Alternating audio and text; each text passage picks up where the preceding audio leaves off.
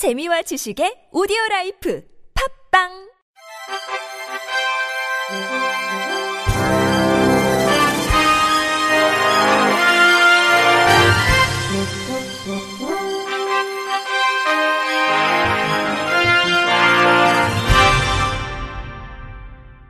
청취자 여러분 안녕하십니까? 2월 4일 화요일 KBS 뉴스입니다. 서울시립 노원시각장애인 복지관이 지난달 31일 복지관 지하 강당에서 시각장애인 축구 활성화를 위해 거스히딩크 재단과 지원 협약식을 진행했습니다. 이번 협약을 통해 시각장애인 축구교실 프로그램과 축구대회 출전, 시각장애인 축구 음성교재 제작 등을 지원할 계획입니다.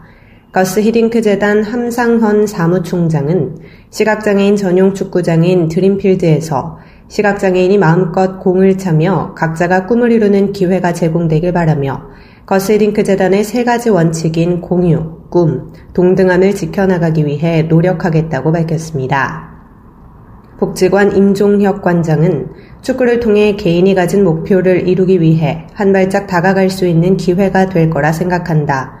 거스이링크 재단의 지원 취지에 맞는 프로그램을 실시하도록 노력하겠다며 감사의 인사를 전했습니다. 한편 거스이링크 재단은 시각장애인 전용 축구장인 드림필드를 지난 2007년 충주 성심맹아원의 제1호 건립을 시작으로 2015년 이천 설봉공원의 제13호까지 구축했습니다. 국립장애인도서관이 오늘부터 문헌정보학 장애인 서비스 강의 지원 사업 희망대학교 15개 교를 선착순 모집합니다. 이번 사업은 문헌정보학과 재학생들을 대상으로 장애인을 위한 도서관 서비스 수업 교재, 대체 자료, 독서 보조기기 교구 대여, 전문 분야 특강 지원, 도서관 견학 등을 제공합니다. 장애인 도서관 관계자는 장애인이 도서관에서 편리한 서비스를 받기 위해서는 먼저 사서들이 장애인의 정보 접근성에 대한 지식과 이해가 수반돼야 한다며 장애인을 위한 전문 사서 양성을 위해 대학과 연계한 다양한 교육 프로그램을 개발해 지원할 것이라고 밝혔습니다. 앞서 장애인 도서관은 2013년부터 61개교 2127명에게 장애인 서비스 강의 지원 사업을 펼쳐왔습니다. 서울시 모든 복지 정책 및 서비스를 아우르는 통합 창구인 서울 복지 포털이 이용자 편의성과 정보 접근성을 높여 선보였습니다. 그동안 장애인 분야에 중점을 두었던 정보 검색 기능을 복지 분야별 영역까지 확대했습니다. 포털 메인 화면 상단에 돌봄 서비스 검색을 클릭하고 연령, 치매 등 개인별 여건, 소득 수준을 설정하면 본인이 이용할 수 있는 복지 서비스를 확인할 수 있습니다. 또한 내 주변 복지시설을 쉽게 찾을 수 있는 서울시 복지지도 메뉴를 신설했습니다. 서울시 소재 각종 복지시설을 어르신, 장애인, 여성, 아동 등 주제별로 분류해 지도 위에 직관적으로 표시한 가운데 각 시설을 클릭하면 연락처, 주소, 관련 시 담당 부서 등 세부 내용도 구현했습니다. 아울러 서울시뿐만 아니라 민간 복지기관의 지역별, 시설별 최신 복지 정보를 한 곳에서 볼 수 있는 통합 게시판도 신설됐습니다. 이 밖에도 시민 의견, 위기 가구 신고 등 시민 소통 채널을 보다 가독성 있게 배치했고, 포털 메인 화면에 다양한 복지 분야 SNS 채널을 표출해 시민들에게 복지 소식을 전달할 계획입니다. 부산시가 성인 발달장애인의 자립생활과 사회활동 참여를 지원하기 위해 오는 3월부터 발달장애인 주간활동 서비스 지원을 확대 시행한다고 밝혔습니다. 발달장애인 주간활동 서비스는 성인 발달장애인이 교육, 취미, 여가활동 등 지역사회의 다양한 프로그램에 참여할 수 있도록 바우처를 지원하는 사업입니다. 지원 대상은 만 18세에서 64세까지 장애인 등록법상 등록된 지적장애인과 자폐성 장애인으로 소득 및 재산의 유무와 관계없이 신청이 가능하지만 취업자, 재학생, 거주시설 입소자 등은 제외됩니다. 시는 올해 4억 원의 예산을 편성해 기존 주간 활동 서비스 이용자 중 추가 지원이 필요한 대상자에게 월 32시간, 44시간을 추가 제공할 방침입니다. 지원 확대 신청 대상은 주간 활동 서비스 기본형 및 확장형 이용자로 오는 14일까지 주소지 은면동에서 신청하면 됩니다. 대상자는 21일까지 선정될 예정이며 선정이 완료되면 오는 3월부터 서비스 이용이 가능합니다. 경상북도가 오는 10월 열리는 제101회 전국체육대회와 제40회 전국장애인 체육대회 개최를 위한 공식 홈페이지를 어제 개통했습니다. 전국체육대회 공식 홈페이지는 6개의 주요 메뉴와 35개의 세부 메뉴로 돼 있으며 경기 및 행사 정보는 물론 경북의 주요 관광 정보도 담았습니다. 경상북도는 지난 2006년에 이어 14년 만에 경북에서 열리는 전국체전의 관심도를 높이고 대회 사전 붐업 조성을 위해 SNS로 경북의 볼거리와 축제 등 각종 행사와 체전 관련 소식 등을 홍보할 계획입니다.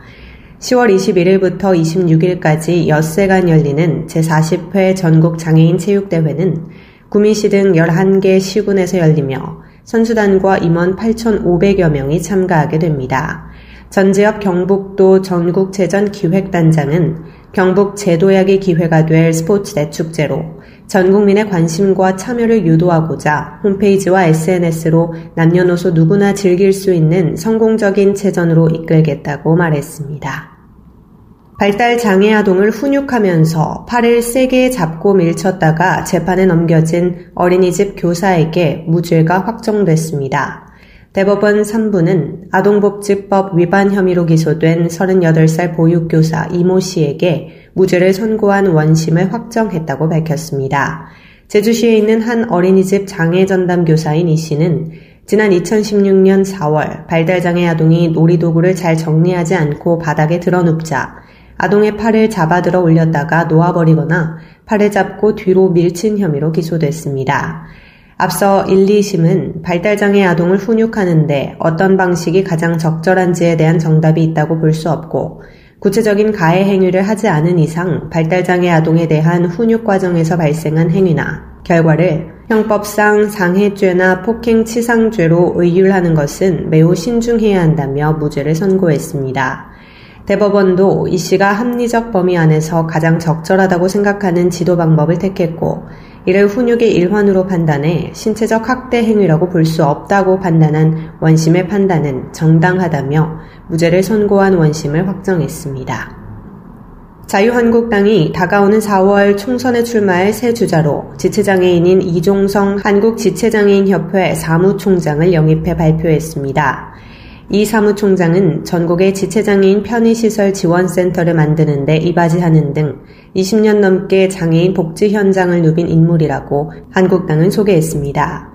이 사무총장은 환영식에서 최근 집권 여당 대표의 거듭된 발언에서 보여준 장애인에 대한 몰지각한 이해도는 심각한 우리 사회의 구조적 단면을 나타낸다고 지적했습니다. 이에 대해 황교안 대표는 한국당은 인재 영입에 있어서 보여주기식이나 감성 스토리에 치중하지 않겠다면서 국민 목소리를 잘 대변하고 국민 삶을 나아지게 할 수 있는 역량과 자질을 갖춘 분들을 계속 모시겠다고 말했습니다.